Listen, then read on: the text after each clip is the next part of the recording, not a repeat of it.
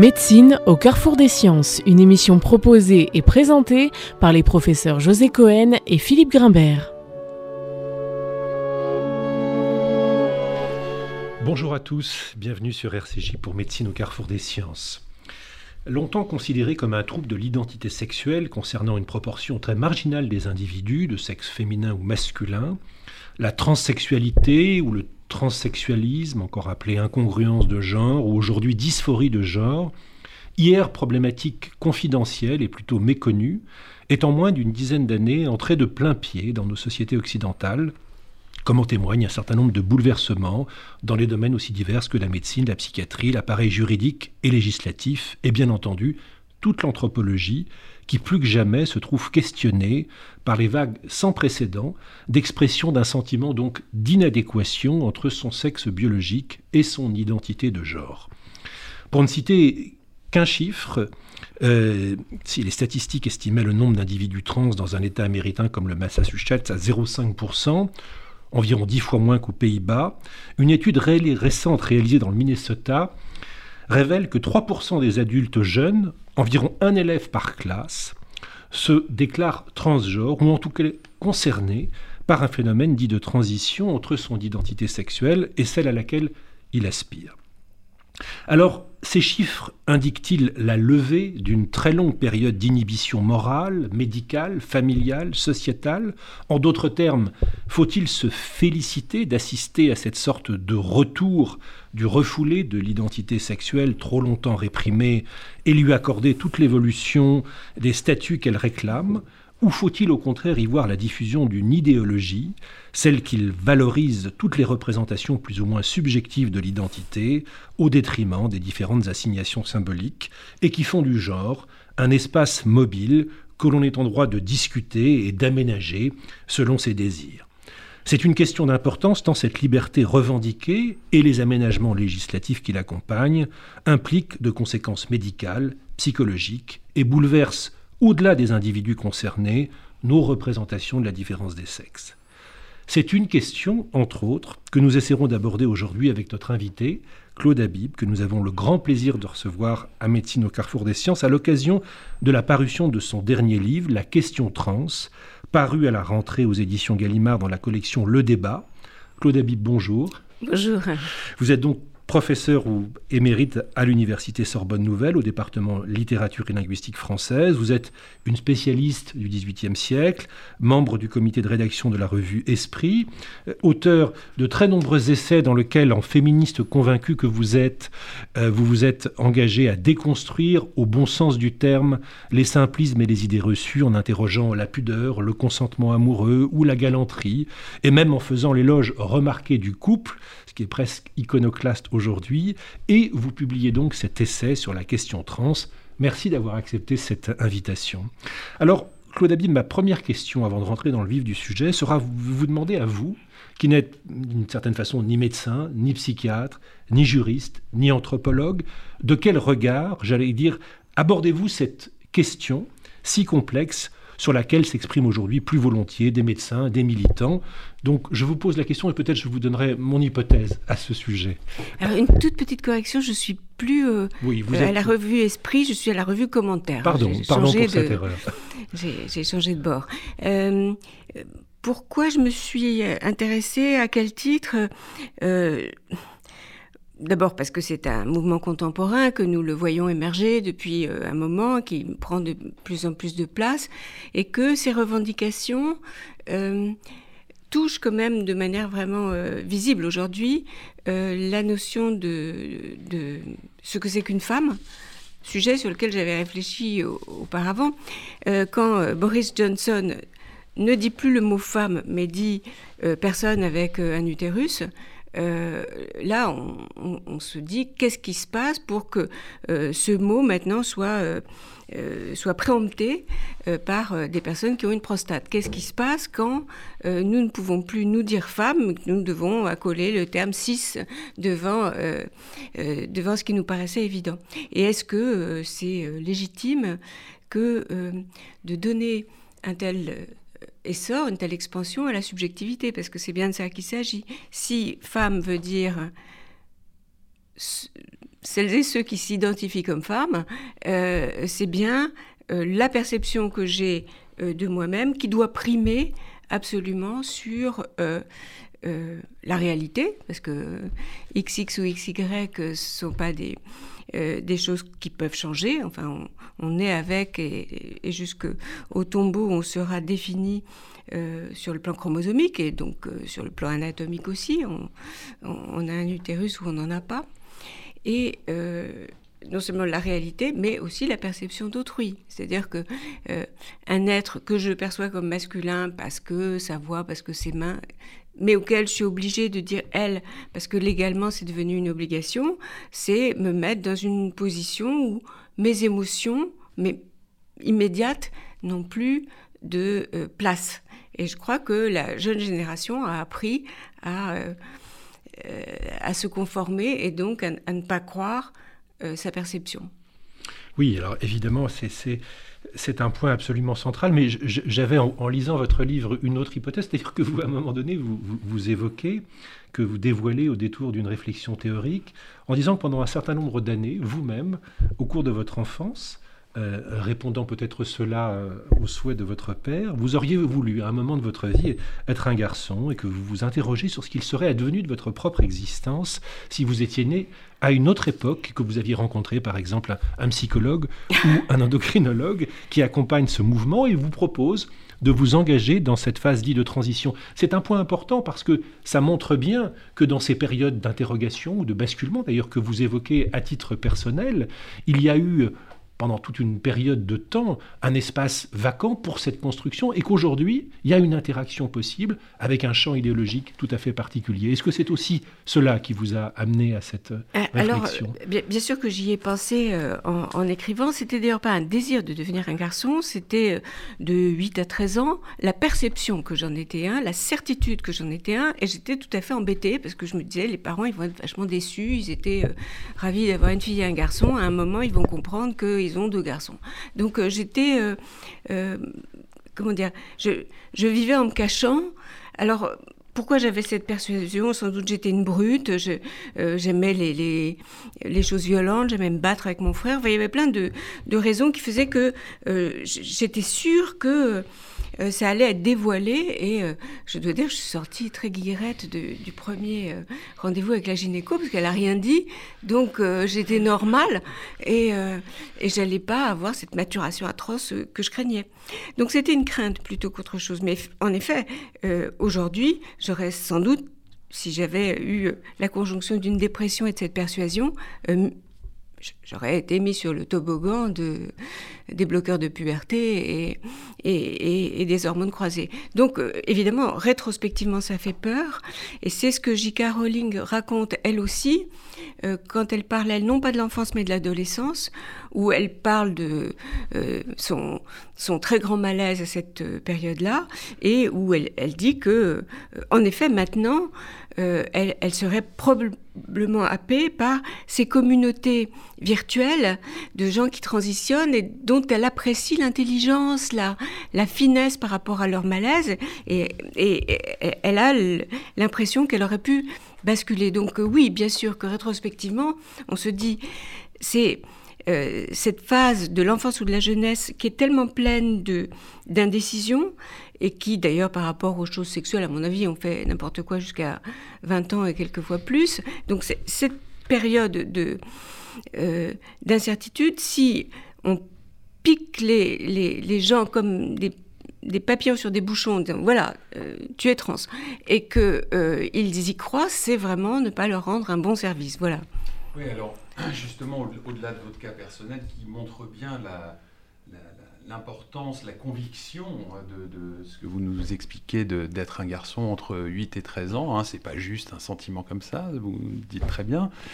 Euh, ce qui est intéressant, c'est que dans, votre livre, vous mentionnez euh, le service de psychiatrie de John Hopkins qui indique, un peu comme vous venez de, le raconter, que 80% des enfants qui expriment des symptômes de transidentité les perdent euh, spontanément avec le temps. Alors ce chiffre confirme l'importance du questionnement presque psychologique chez l'enfant et chez l'adolescent au sujet de son identité sexuelle. Tout le monde est un peu passé par là, pour le dire rapidement.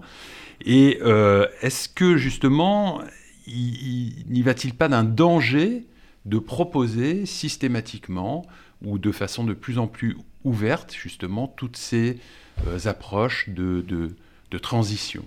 Alors, on a ces chiffres parce qu'il y a eu des études qui ont été faites dans les années 70, quand il n'y avait pas encore ce fameux protocole hollandais qui consiste donc à donner bloqueur de puberté, l'âge prépubertaire, puis euh, hormones croisées.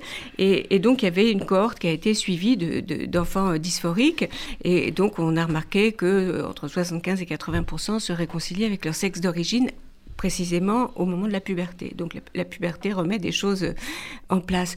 Alors, euh, évidemment, alors, en revanche, quand on donne des bloqueurs de puberté, là, pratiquement tous, 99, je sais pas combien pour cent, passent aux hormones croisées. Donc on a l'impression qu'on arrête la maturation et que ce n'est pas une pause, comme les activistes nous le disent, c'est pas du tout euh, quelque chose d'anodin, c'est quelque chose qui enclenche le, disons, qui arrête l'enfant ou le juvénile dans euh, qui le fixe. Oui, c'est une vraie intervention médicale. C'est une vraie intervention. C'est inscrit euh, biologiquement, quoi. Euh, qui empêche la maturation de tout, non seulement de la puberté, mais même du cerveau, on pense, de la croissance, de, tas de trucs. Qui génère des troubles de la croissance, qui peut engendrer une, stérilité également, enfin, qui a des conséquences. Qui a des, des conséquences lourdes. Donc, si 20% seulement auraient été des vrais trans, avec tous les guillemets que qu'on veut, euh, et que 80% euh, se trouvent, euh, par les hasards de l'existence, engagés dans cette voie qui est une voie lourde, parce que, bon, il faudra un traitement hormonal à vie pour maintenir l'apparence qu'ils souhaitent, et des interventions chirurgicales aussi. là, on, on, se dit, il y a quelque chose de, euh, d'un peu aberrant. Et les pays qui étaient le plus engagés en Europe dans cette voie de la médicalisation, c'était les pays du Nord, la Suède, la, Finlande. Qui est revenu sur cette législation. Sont revenus sur euh, cette législation. La Finlande dit qu'il n'y a, enfin, vraiment sur des bases médicales, dit qu'il n'y a pas de bénéfice de ces traitements. Et donc, ils ne sont plus à disposition avant l'âge de 18 ans. Pareil pour la Suède, sauf exception, mais exceptions qui sont donc des traitements expérimentaux avec avis euh, aval du comité d'éthique. Enfin, donc c'est une procédure très compliquée pour, euh, certains enfants. Donc voilà où on en est. Et je crois que la France saute dans le train en marche d'une manière un petit peu euh, précipitée et ridicule. La circulaire Blanquer. On, va y revenir. il y a 15 jours, m'a fait de la peine.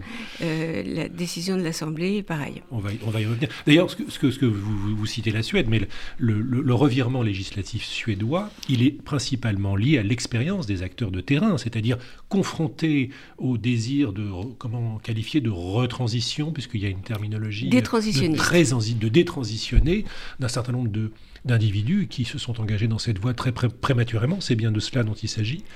Alors, les détransitionnistes, on ne sait pas combien ils sont, parce que là, il n'y a pas d'études. Là, les, les, activistes ne veulent surtout pas faire des études. Je suis tombée sur euh, Arnaud Alessandri. Il me dit peut-être 1%, et encore, c'est parce qu'ils n'étaient pas contents de leur opération. C'est faux. Hein, il y a vraiment des, alors certains disent 5%, enfin il y a donc une minorité euh, de la minorité, les, trans sont une minorité, et vous avez cette minorité des transitionnistes, mais qui sont des gens qui souffrent vraiment de mutilation, des femmes stériles ou des femmes euh, qui ont eu une double mastectomie et qui euh, s'aperçoivent qu'elles ont un enfant et qu'elles aimeraient bien allaiter, enfin, et des, hommes qui se retrouvent castrés. Bon, tout, tout, tout ça est vraiment pénible et affreux. YouTube est plein de, de plaintes des, des, transitionnistes. Donc vous avez des femmes avec la voix très grave parce que la mmh. voix euh, ne se récupère plus, ou bien qui sont chauves, euh, mais alors là elles ont des perruques souvent, enfin, euh, et, qui, et qui souffrent de ce qui n'a pas été empêché dans leurs jeunes années. Donc mmh. ce que les détransitionnistes disent, c'est la société n'a pas mis de garde-fou. Et on, on, peut comprendre. Alors, cela dit, sur les interventions euh, sur euh, les enfants, euh, qui font quand même spontanément horreur à la plupart des gens, ce qui se passe, c'est que c'est vraiment irrigué par de l'argent, il y a des milliardaires de la tech qui ont transitionné tard. Hein, vous avez des transitions tardives qui prouvent d'ailleurs que il y a ce phénomène que vous disiez de, de déculpabilisation actuelle, donc des gens qui avaient réussi comme hommes se sentaient tout de même des femmes intérieurement, ça existe.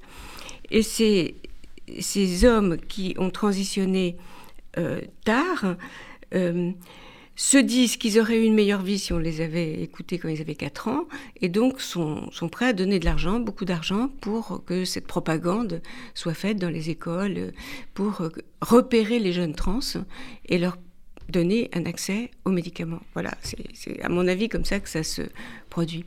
Alors une, partie, moi j'ai trouvé très intéressante de ce livre et qui est sans doute liée à votre formation euh, initiale, c'est toute la question autour du, langage. Euh, en fait, vous rappelez dans l'introduction de votre livre qu'il euh, y a une vraie question d'inféodation à une langue technique qui ne cesse d'évoluer. Donc vous citez plusieurs exemples.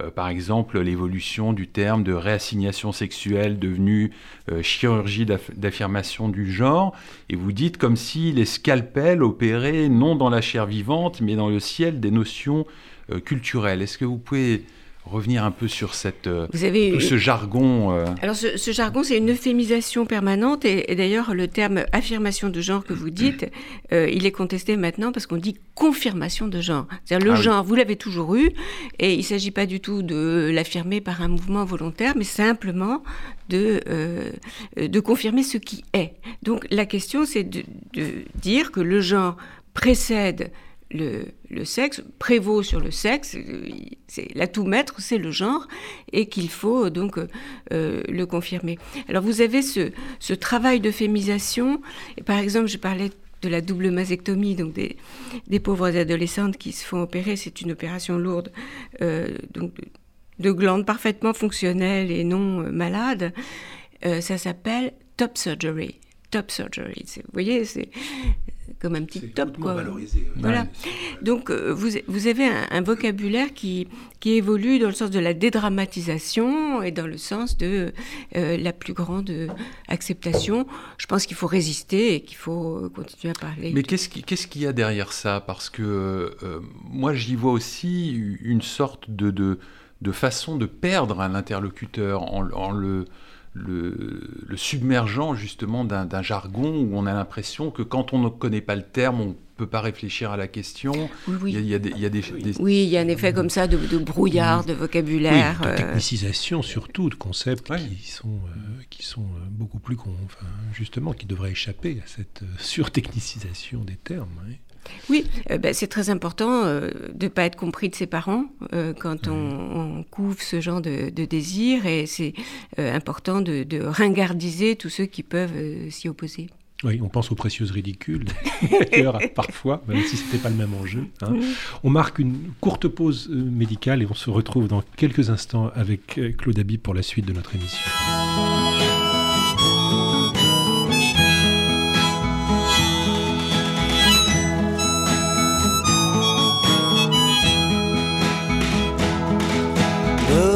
Nobody feels any pain. Tonight as I stand inside the rain,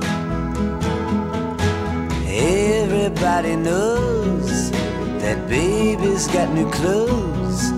But lately I see her ribbons and her bows have fallen from her curls just like a woman. Yes, she does. She makes love just like a woman. Yes, she does, and she aches just like a woman. But she breaks just like a little girl.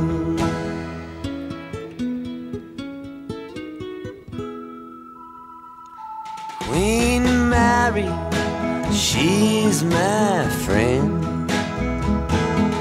Yes, I believe I'll go see her again. Nobody has to guess that baby can't be blessed till she finally sees that she's like all the rest with her fog, her amphetamine, and her pearls. Just like a woman. Yes, she makes love just like a woman. Yes, she does, and she aches just like a woman. But she breaks just like a little girl.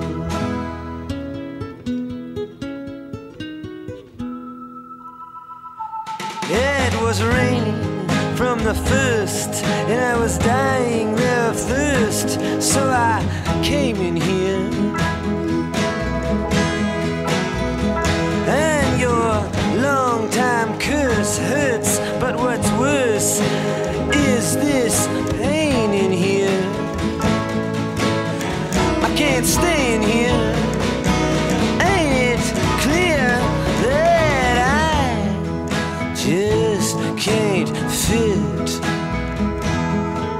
Yes, I believe it's time for us to quit. But when we meet again, introduced as friends, please don't let on that you knew me when I was hungry and it was your world. Are you fake just like a woman? Yes, you do. You make love just like a woman. Yes, you do. Then you ache just like a woman. But you break just like a little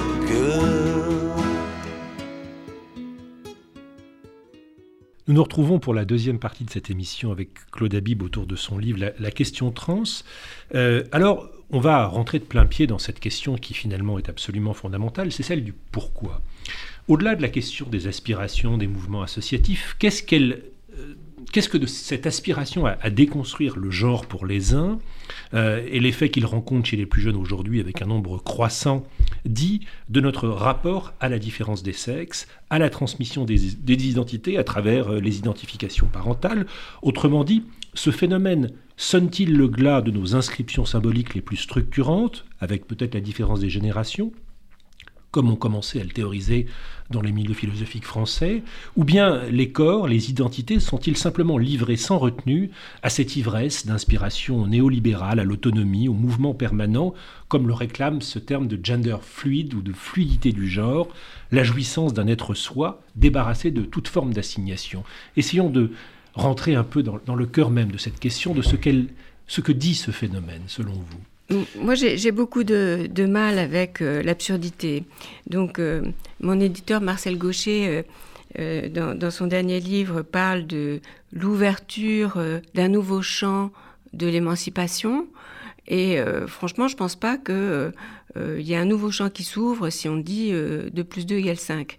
Je pense que si on perd la notion de différence des sexes, comme euh, cette belle jeunesse nous y invite, euh, on n'arrive nulle part. Je veux dire, il y a euh, deux bornes de la finitude, c'est euh, euh, la mort et la division de notre espèce en, deux sexes, qui fait que chacun de nous ne peut pas être tout. Non, on ne peut pas euh, se prendre pour euh, euh, l'ensemble de l'humanité, même si rien d'humain nous est étranger, il y a quand même des, des douleurs qu'un homme peut difficilement imaginer. Qu'est-ce que c'est qu'accoucher? Je pense que on peut regarder ça avec terreur et, et, compassion, mais on ne peut pas vraiment se sentir ce que c'est que des contractions de l'utérus. Et inversement, il y a des expériences masculines auxquelles je pense que les, les femmes sont de fait euh, euh, insensible. Alors, si. Euh, Serge Effès disait que quand il, avait saisi euh, cette indifférenciation devant un être où il savait plus si c'était une, fille ou un garçon qui s'adressait à lui pour changer de sexe dans un sens ou dans un autre. il, disait, c'est comme si on abattait une cloison dans, une pièce et que soudain je me retrouvais devant un individu. Euh, bon, euh, moi je crois qu'il y a des cloisons il y a des murs porteurs et que la différence des sexes c'est un mur porteur et qu'on ne peut pas, enfin on peut, bien sûr qu'imaginairement on peut, au, au, sens où la fin des particules élémentaires de Welbeck, c'est ça. Euh, on, crée une autre humanité, la mort n'existe plus, donc la reproduction non plus, et euh, toutes les cellules de la peau sont des cellules qui jouissent très bien. Bon, on, imagine une sortie de l'humanité. Je trouve ça bien, les, religions font ça, voilà, il n'y aura plus la mort, ce sera très, très bien comme ça. Mais euh, je crois que c'est fuir l'expérience de vivre. L'expérience de vivre, c'est de se confronter à la réalité. Oui, alors il y, a un point aussi très intéressant, c'est le rapport que nous entretenons euh, avec euh, les idéologies importées d'Amérique du Nord, euh, notamment mm. sur cette question. Les États-Unis, vous ne cessez de le rappeler dans les résultats des enquêtes et des statistiques, sont clairement pionniers en ce qui concerne la pratique, autant que d'ailleurs les revendications et bien entendu la législation. Disjoindre le sexe et le genre est un geste éminemment moderne et théoriser cette dissociation l'est encore plus davantage. Euh, sur le plan euh, plus euh, théorique, il nous mène donc aux grandes entreprises reconstructrices de la modernité des années 60-80, jusqu'au triomphe hein, des idéologies de ce type-là. Alors Sartre, bien sûr, Lacan, Deleuze, Barthes, Derrida ou Foucault, jusqu'à Judith Butler. Et pourtant, cette question du genre, le sexe des modernes, n'est-il pas aussi un révélateur de certaines divisions entre les espaces intellectuels européens et américains Comment est-ce que vous, percevez cette, justement cette, question ou cette manière dont diffuse ce, processus idéologique en Europe? Ça, c'est le sujet d'Éric Marty. Moi, j'ai pas très, j'ai pas beaucoup réfléchi à euh, comment euh, Foucault nous revient en boomerang euh, via Judith Butler. je pense que le genre est, une notion qui signifiait d'abord la manière dont chaque société met en forme la différence des, des, sexes, ce halo de comportement. Euh, on, va, dans certaines sociétés, assigner le rose aux filles et le bleu aux garçons. Bon, et c'est très variable selon les sociétés. Alors, c'est devenu ensuite via les féministes, une pure construction sociale, c'est-à-dire quelque chose qui n'avait aucun rapport avec le sexe, ce qui est faux, euh, ce, qui, est manifestement euh, excessif. et donc les, féministes ont pensé à cette euh, caractérisation vraiment intégrale. Le genre est imposé par la société. Ce sont des, euh, des marchands de jouets qui nous obligent à euh, avoir des Barbies et, il n'y a rien qui constitue la féminité en tant que telle. Chose que je trouve fausse. Je pense que il y a une si tous les journaux féminins parlent de la beauté et que les journaux neutres comme le point, le Nouvel Observateur parle de choses diverses, c'est bien qu'il y ait une spécificité, qu'il y ait un intérêt spécifique pour le paraître chez les, femmes, et à mon avis, c'est pas la propagande de L'Oréal qui fait ça. Alors, ces différences, euh, à mon avis, spontanées, ont été mises sous un tabou par la pensée féministe, parce qu'il fallait ne pas donner prise euh, à l'ennemi. Et nous avons maintenant une autre idée du genre à partir de Butler qui n'a plus rien à voir et qui finalement, euh, alors pas chez Butler mais chez les trans, c'est devenu euh, une sorte d'essence subjective préalable à tout. C'est plus une construction sociale. Là, il y a vraiment un terme qui est un terme fourre-tout, parce que soit euh, le genre, c'est l'idée que j'ai de moi-même, et il y a autant de genres qu'il y a d'individus sur la planète finalement, hein, il y a autant de couleurs de l'arc-en-ciel et de nuances euh, qu'on peut imaginer, soit c'est une construction sociale, vous ne pouvez pas avoir euh, les deux. Donc c'est un terme fourre-tout, et je crois qu'il faut refuser de l'utiliser, moi je reviens au terme sexe. Et vous, vous parlez même d'une catégorie trans qui pensent que le simple fait de se déclarer doit suffire. Bah, c'est la législation aujourd'hui. C'est la législation euh, aujourd'hui. C'est euh, oui, bien sûr que c'est la grande revendication, c'est le self-ID, l'auto-identification. Alors il y a trois pays qui ont accepté. C'est euh, Malte, euh, l'Argentine et l'Irlande. Trois pays où vous n'avez plus besoin de passer devant un juge ou un médecin. Mhm. Et moi, ça me fait euh, réfléchir parce que ce sont trois pays hyper catholiques. Et je crois qu'ils sont dans un tel désarroi spirituel qu'ils acceptent n'importe quoi.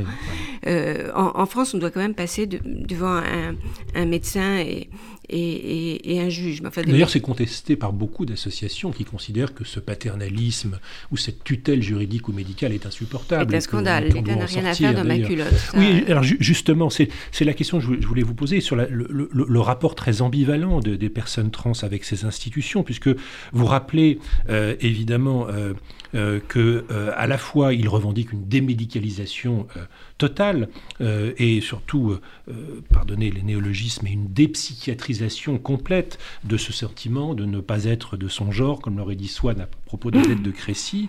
Et en même temps, il revendique et il demande une prise en charge hautement technique et hautement médicalisée, qui d'ailleurs est remboursée par les tutelles. Il y a une vraie tension dans, cette, dans ce rapport justement au statut même du corps, dans le euh, sur cette question euh, Oui, ce qu'il faudrait, c'est euh, faire ce que les gens demandent. Alors, il est vrai que les intersexes, qui sont donc dans le parapluie LGBTQI, alors les intersexes, eux, veulent une démédicalisation parce qu'il y a eu des opérations précoces et qu'ils en ont souffert, disent-ils, dans la suite de leur existence. Et c'est très probable. Enfin, donc vous avez euh, une part qui demande la démédicalisation, une part qui est dépendante à vie des hormones et qui veut surtout pas que ça cesse. Alors je crois qu'il faudrait euh, dans la question trans diviser ce qui relève euh, du carnaval et de l'adolescence, où on a envie de se mettre des boucles d'oreilles si on est un garçon et de choquer de, de, diverses façons, et euh, ce qui relève de, la question médicale à proprement parler.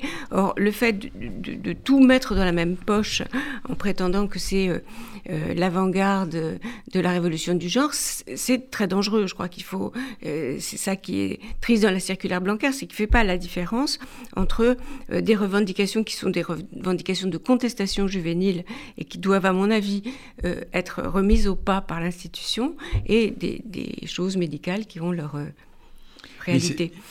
Je rajouterais que souvent, il y a aussi des enjeux de sexualité plus que de genre. Et là, on peut se demander quand même si on doit légiférer là-dessus, si euh, euh, l'État a à se mêler de ça, quoi.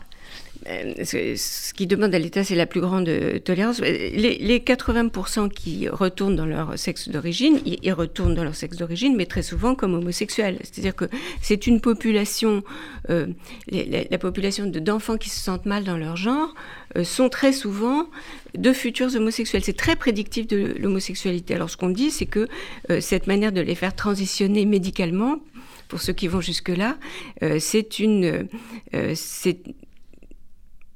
une forme d'homophobie. C'est aussi une manière de euh, d'assécher le, le, ah le, vivier des homosexuels mm. futurs. Et euh, certains homosexuels, les homosexuels conservateurs comme Douglas Murray, qui se défient absolument de cette grande expansion trans. D'ailleurs, dans les détransitionnistes, vous en avez qui avouent qu'une homophobie intériorisé les a conduits sur cette voie. Je pense à la, confession sur YouTube d'une euh, détransitionniste qui redevenait femme et qui disait que quand elle était adolescente, elle avait horreur des lesbiennes. On lui avait appris que c'était mal, je sais pas dans quel état conservateur elle se trouvait, et donc euh, elle avait horreur de ses propres désirs et que devenir un garçon était une solution pour euh, s'accepter. Voilà, donc ça existe. Nous allons marquer une deuxième dans cette émission. À tout de suite.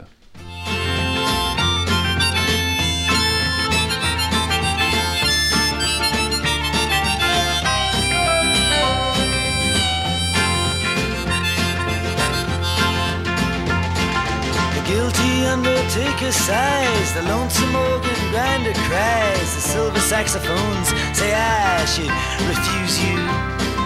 The cracked bells and washed out horns blow into my face with scorn. But it's not that way, I wasn't born to lose you.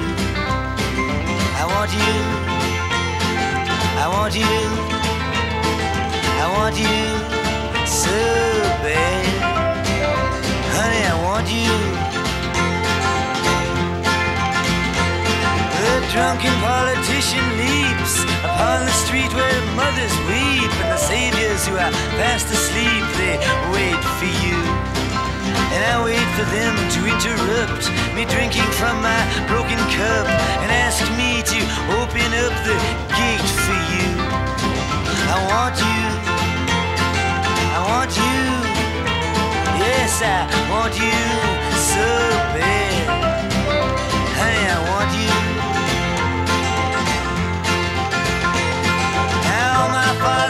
They've gone down. True love, they've been without it.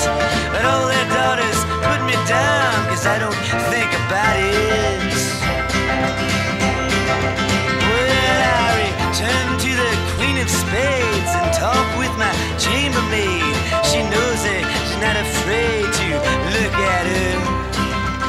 She is good to me. and Nous sommes toujours avec euh, Claude Habib autour de son livre La question trans. Alors, la tension qui s'opère aujourd'hui dans le débat autour de cette question est celle qui, d'un côté, oppose une souffrance euh, psychique, hein, qu'il n'est évidemment pas question de, nier, de celles et de ceux qui se trouvent emprisonnés dans un corps euh, euh, biologique en désaccord ou en rupture avec leur identité de genre, et ceux qui dénoncent la prégnance d'une idéologie qui conditionne ces pratiques de transition.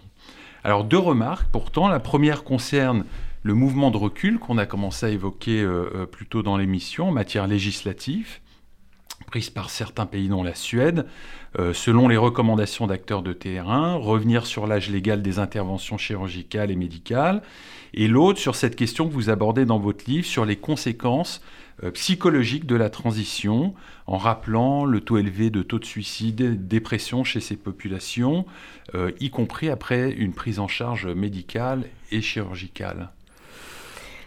Oui, euh, euh, le grand argument des activistes, et c'est comme ça qu'ils euh, réussissent à convaincre les parents d'engager des enfants dans ces parcours, c'est si vous n'agissez pas, votre enfant va se suicider. Je connais pas de parents qui peuvent résister à cette perspective, mais le, débat est faussé parce que on, devrait publier les statistiques qui ont euh, euh, ont convaincu la Finlande de faire machine arrière parce que euh, ces drames arrivent aussi euh, malgré le parcours de transition. Donc euh, ce n'est pas euh, ce n'est pas convaincant, mais on se trouve devant des euh, populations souffrantes. Alors souffrantes mais pas nécessairement de euh, ce qui est diagnostiqué. C'est-à-dire que dans les détransitionnistes, il y a une surreprésentation des autistes, par exemple.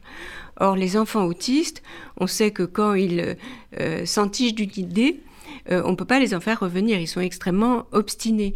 Donc, euh, ils se sont eux-mêmes obstinés dans... je suis né dans le mauvais corps, mais, euh, mais euh, c'est pas ça qui est la fin de leur tourment. Et euh, c'est pour ça qu'on a donc euh, une, telle fréquence des autistes détransitionnistes. Donc il y a des erreurs de diagnostic et qui, prouvent qu'on est devant un, un excès. Enfin, il y a un emballement qui est un emballement largement médiatique. Euh, les, magazines de mode ont mis euh, euh, en avant des, ravissantes et des ravissants mannequins trans. Et il y a eu comme ça cette mode qui a quand même trait à une paresse. C'est-à-dire, on était sur les rails de la déculpabilisation et ouverture à l'homosexualité, le mariage pour tous. Bon voilà, on a de nouveau euh, une grande cause, c'est la même, euh, il faut prêcher la tolérance et euh, par une espèce de paresse mentale, défendons les trans après avoir défendu les, les, gays et les lesbiennes, on arrive à cette,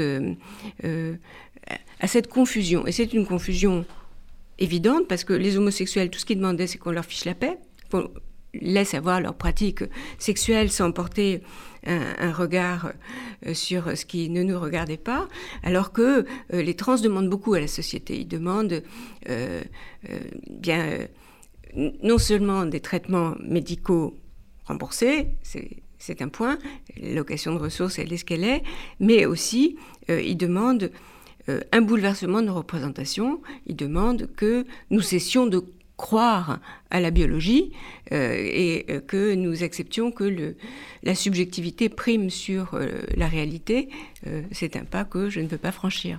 Oui, bien sûr. D'ailleurs, j'ai été très surpris dans les, parmi les, les, les multiples références que vous citez dans votre livre, dont beaucoup viennent des États-Unis, par ce phénomène que vous décrivez de contagion à l'intérieur d'une même d'une même classe ou d'une même unité d'enseignement, je ne sais plus quel est l'exemple que vous citez, dans lequel il a été remarqué euh, une surincidence des demandes de transition euh, dans un rapport de proximité, comme si on était dans un phénomène de propagation euh, qui tenait plus en effet de la question de, enfin, d'une représentation idéique que d'une aspiration profonde à un, bouleversement de son identité. Et je trouve que c'est une une observation qui est très intéressante. Cette, euh, Alors c'est une observation qui concerne la différence des sexes, parce que ces observations euh, qui ont été euh, documentées par le docteur Littman se passent uniquement pour les filles. C'est les filles qui sont dans ces clusters, comme disent les Américains, plusieurs filles dans une même classe, dans un même lycée, toujours avec une fréquentation assidue d'Internet, hein, de toute façon, euh, euh, qui transitionnent ensemble. Et euh, le docteur Littman le met en rapport avec d'autres contagions chez les filles, l'anorexie, l'hystérie au 19e, les possédés de... vous savez, dans ces couvents, ces femmes qui sont saisies par la possession diabolique en même temps. Et ce qui est l'hypothèse, c'est qu'il y a chez les filles une dimension particulière d'empathie, euh, de, se mettre en résonance avec les émotions d'autrui. Et si ma meilleure amie transitionne, euh, je, je, transitionne avec. Ça, c'est purement féminin. Les, les, garçons, eux, transitionnent sans, euh, euh sans ce support-là. Mmh. Euh, donc, de façon plus individuelle, vous dites Oui, de façon plus individuelle. Enfin, toujours avec une fréquentation d'Internet, hein, la, la, la, mode est là. Mais chez les filles, il y a ces, ces effets de cluster qui sont spécifiques. Et au moment où nous, nous sommes, il y a explosion des chiffres certainement, mais surtout chez les filles. C'est-à-dire que la transition était majoritairement d'hommes vers femmes. Et là maintenant, les demandes, c'est entre deux tiers et trois quarts, filles vers, alors hommes ou non-filles. C'est-à-dire que euh, ce sont des filles qui refusent euh, leur puberté, qui vont euh, se mettre des, bandages de poitrine, puis ensuite demander la top surgery. Et, c'est pas forcément des filles qui veulent être des garçons et se faire reconstruire la phalloplastie, se faire reconstruire un, un, pénis comme elles peuvent.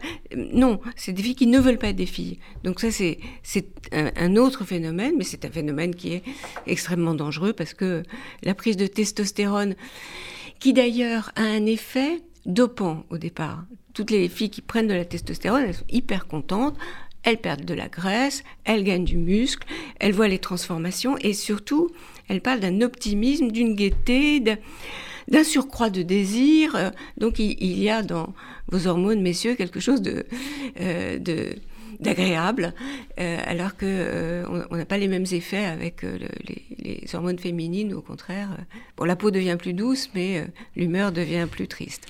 Oui, ça a été très bien décrit d'ailleurs chez les, chez les entraîneurs des, des, des, athlètes olympiques d'Europe de l'Est, à l'époque où cette pratique était courante, qui ont très bien décrit les, les, changements psychologiques observés chez les jeunes athlètes par les entraîneurs quand ils, sont, ils ont pu se confesser, quelques, si je peux dire, quelques années plus tard. Ce qui fait que le début de la transition chez les filles, euh, quand euh, elles, elles, vont jusqu'à cette fameuse piqûre de testostérone que euh, souvent on voit sur YouTube, ce grand moment là, ben le, début est plutôt euphorique. Ouais. Donc, vous, vous, abordez d'ailleurs cette question de, de, de, de, la dimension transgressive de cette pratique. Vous dites évidemment que changer de sexualité de l'adultère ou l'homosexualité, ça fait plus rêver personne.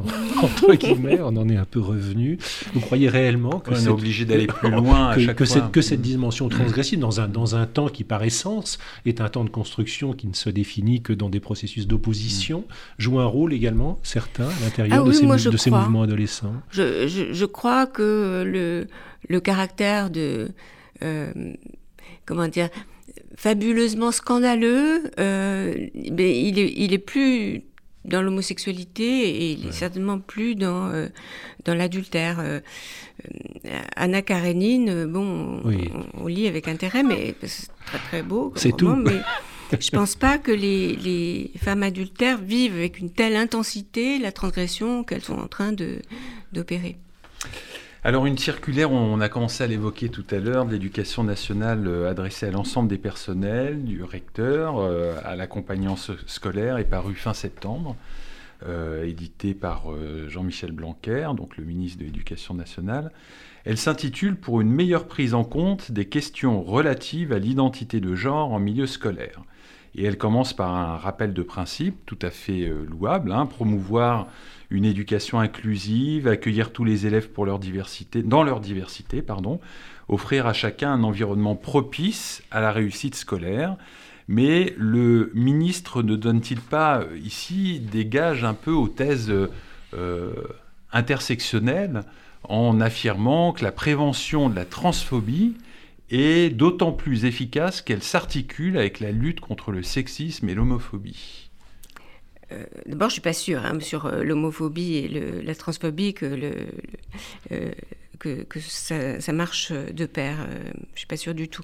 Mais ce qui est très gênant, c'est que alors le, ministre n'a pas cédé aux revendications extrémistes. Les revendications extrémistes, c'est que, comme en Écosse, comme au Canada, l'école change les prénoms et les pronoms des enfants sans en avertir les parents. Donc on se retrouve trois ans après avec, euh, euh, ça fait euh, trois ans que votre fille, on l'appelle il à l'école, et puis c'est comme ça, et vous devez l'accepter. Donc au Canada, aujourd'hui, on peut changer son prénom sans informer ses parents. Oui, et en Écosse aussi, ça, ça, ça, vient de passer. Donc il y a une espèce de soupçon qui pèse sur les familles qui seraient spontanément transphobes, donc on leur cache la réalité de, euh, de, de, ce qu'est leur enfant. Comme s'ils connaissaient moins leur enfant que, que l'institution. Alors ça, il n'est pas allé jusqu'au bout de, de ça. Euh, il faut l'accord des parents. Mais s'il y a l'accord des parents, tout le monde doit s'y conformer, c'est-à-dire les, les, enseignants, les, les, élèves n'ont pas le droit, n'ont pas le droit de mégenrer, ce qui est parfois difficile si vous êtes devant euh, une, fille très gracieuse qui dit désormais appelez-moi Jean-Michel, c'est pas simple. Euh, c'est pas c'est pas simple pour l'enseignant. Mm. Euh, surtout c'est un moment où la contestation de l'enseignant peut être forte. Là, on peut le faire trébucher sur quelque chose assez facilement. Donc pour ce qui est de rétablir l'autorité dans les classes, je crois pas que ce soit très malin de de faire ça. Mais d'autre part, les familles sont tout de même soupçonnées, c'est-à-dire si elles ne veulent pas euh, changer de genre d'un enfant, eh bien, il va y avoir des sessions avec, euh, on, va leur expliquer, des, euh, experts vont informer tous les personnels scolaires, il va y avoir des, sessions, à mon avis, Là, il y a un risque idéologique très fort pour faire progresser l'acceptation des trans. Alors, et d'autre part, quand par exemple, un, garçon transitionne et sa famille accepte qu'il euh, soit euh, euh, nommé au féminin, il a accès aux dortoirs, aux douches, aux, espaces. Alors sur les douches, là, il y a une petite prudence. Peut-être on pourrait décaler les horaires, mais enfin, il, a accès aux dortoirs. Alors c'est très dangereux parce que cette self-identification, eh bien à l'adolescence, il y a quand même, quand même beaucoup de garçons qui peuvent décider euh, qu'ils sont des filles pour avoir accès au dortoir des, des, filles. Ça, c'est pas inimaginable. Oui, ça va même plus loin parce que quand même, on, a le sentiment que euh, cette euh, perte d'espace de liberté, enfin, qu'il y a un véritable espace de liberté pour les femmes, quoi. C'est pas c'est pas un gain pour disons, le féminisme, pour le dire rapidement bah, Le féminisme se divise. Hein. là, j'ai eu un entretien avec Camille Froidevaux-Métry qui m'a bien fait sentir mon âge et, à quel point j'étais bornée. Euh, euh, les jeunes féministes qui ne veulent pas penser comme, comme leur mère se vivent comme inclusives et donc répètent le mantra une femme trans est une, est une femme. Et, et donc, il faut, c'est même plus, c'est une femme auquel en plus on dénie son être de femme. Alors c'est doublement une victime et c'est vraiment, euh, c'est vraiment sur elle que la domination euh, masculine s'appuie de manière écrasante. Donc c'est elle qu'il faut défendre. Alors ça, c'est le point de vue, je dirais, de la jeune génération et de certaines comme Camille Froidevaux-Métry qui... oui, mais justement, qu'est-ce que la euh, la féministe que vous êtes, qui vous intéressez à la question de la différence des sexes depuis très longtemps. Oui. Euh, comment cette question, justement, euh, est-elle traversée par ce, par ce rapport? Ah ben, Elle est traversée d'abord parce que le, terme de femme ne devrait plus avoir cours. Il faudrait dire cis femme et, ne pas se prendre pour une femme simplement parce qu'on a un utérus. Bon, j'en pense que j'en pense.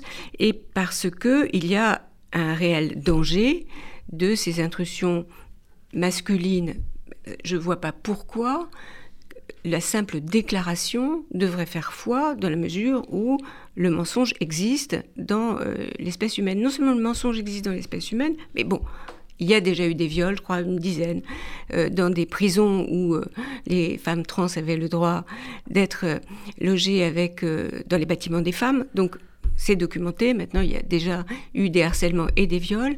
Et vous avez ce fait que non seulement un homme a le droit d'être trans, mais une femme trans a le droit d'être lesbienne. Et donc, vous avez ces femmes trans lesbiennes euh, qui ressemblent à des loups dans la bergerie et qui euh, ont envahi les boîtes de nuit lesbiennes les, euh, et qui ensuite s'en prennent aux lesbiennes en disant que si elles ont une répulsion contre euh, leur pénis, puisqu'elles sont non opérées, bien entendu. Euh, euh, elles ont encore une anatomie masculine. Comme ce sont des pénis féminins, c'est transphobe de refuser de coucher avec elles. là, on est devant l'aberration. Oui, d'ailleurs, j'ai lu récemment que je ne sais plus quel célèbre transgenre s'est vu tout d'un coup exclu et, et harcelé parce qu'elle avait osé déclarer que ses cellules restaient des cellules féminines ou masculines. C'est Debbie Hayton. Voilà, Debbie Hayton. Et donc, comme elle énonçait un fait, parce elle XX, elle, elle, énonçait un fait qui est un fait biologique, que ces cellules continuaient à porter une identité chromosomique de son sexe biologique, et l'énoncé du fait de ce, parce que elle s'en tenait à ce fait scientifique et ce fait biologique, en rappelant qu'on pouvait construire ou déconstruire ce qu'on souhaitait, euh, sans aller jusqu'à l'anatomie c'est le destin ou la physiologie c'est le destin. On restait dans cette empreinte génétique euh, irrémédiable. Et ça a provoqué son, son éviction. Son éviction, elle, est, elle, est, une euh, trans, transphobe. Il y a maintenant euh, plusieurs femmes dans, dans, son cas, Blair White, il y a quelques femmes trans réalistes qui se font taxer de, de transphobie alors qu'elles ont beaucoup payé, elles ont beaucoup souffert. Et aussi, Debbie Hayton a attiré l'attention sur l'autogynéphilie, euh, qui est un, problème que les activistes ne veulent pas. Euh, le, mot est tabou, le mot est maudit, mais c'est une réalité. C'est-à-dire que dans euh, les hommes qui veulent transitionner, certains, c'est le cas dans le film Petite fille, sont des enfants très féminins qui, dès tout petits, se vivent comme des femmes. Seraient probablement devenus des homosexuels s'ils n'avaient pas transitionné, enfin ce, genre de profil. Mais il y a aussi une transition tardive qui, elle, arrive vers l'adolescence, de euh, garçons qui se travestissent, avant ils se travestissaient en, cachette, maintenant ils sortent, euh, ça devient très accepté, et qui ont une excitation sexuelle en en, endossant des habits féminins. Euh, et souvent une érection quand ils mettent des barésies, et parfois une éjaculation quand ils mettent des barésies. Alors, cette population-là transitionne, mais euh, ils sont tout à fait hétérosexuels, ils sont tout à fait attirés vers les femmes et donc constituent un problème particulier que les activistes trans refusent de prendre en compte en disant que l'autogénéphilie, c'est une invention, euh, ça n'existe pas, etc. Or, Debbie a, dit que c'était son cas. Oui, absolument. Bon, beaucoup d'autres questions, Claude Habib, que nous aurions aimé euh, aborder avec vous, mais le, temps tourne et donc euh, je rappelle le titre de votre euh, essai paru euh, dans la collection Le débat chez Gallimard, La question trans. C'était Médecine au carrefour des sciences. à la semaine prochaine. C'était Médecine au carrefour des sciences.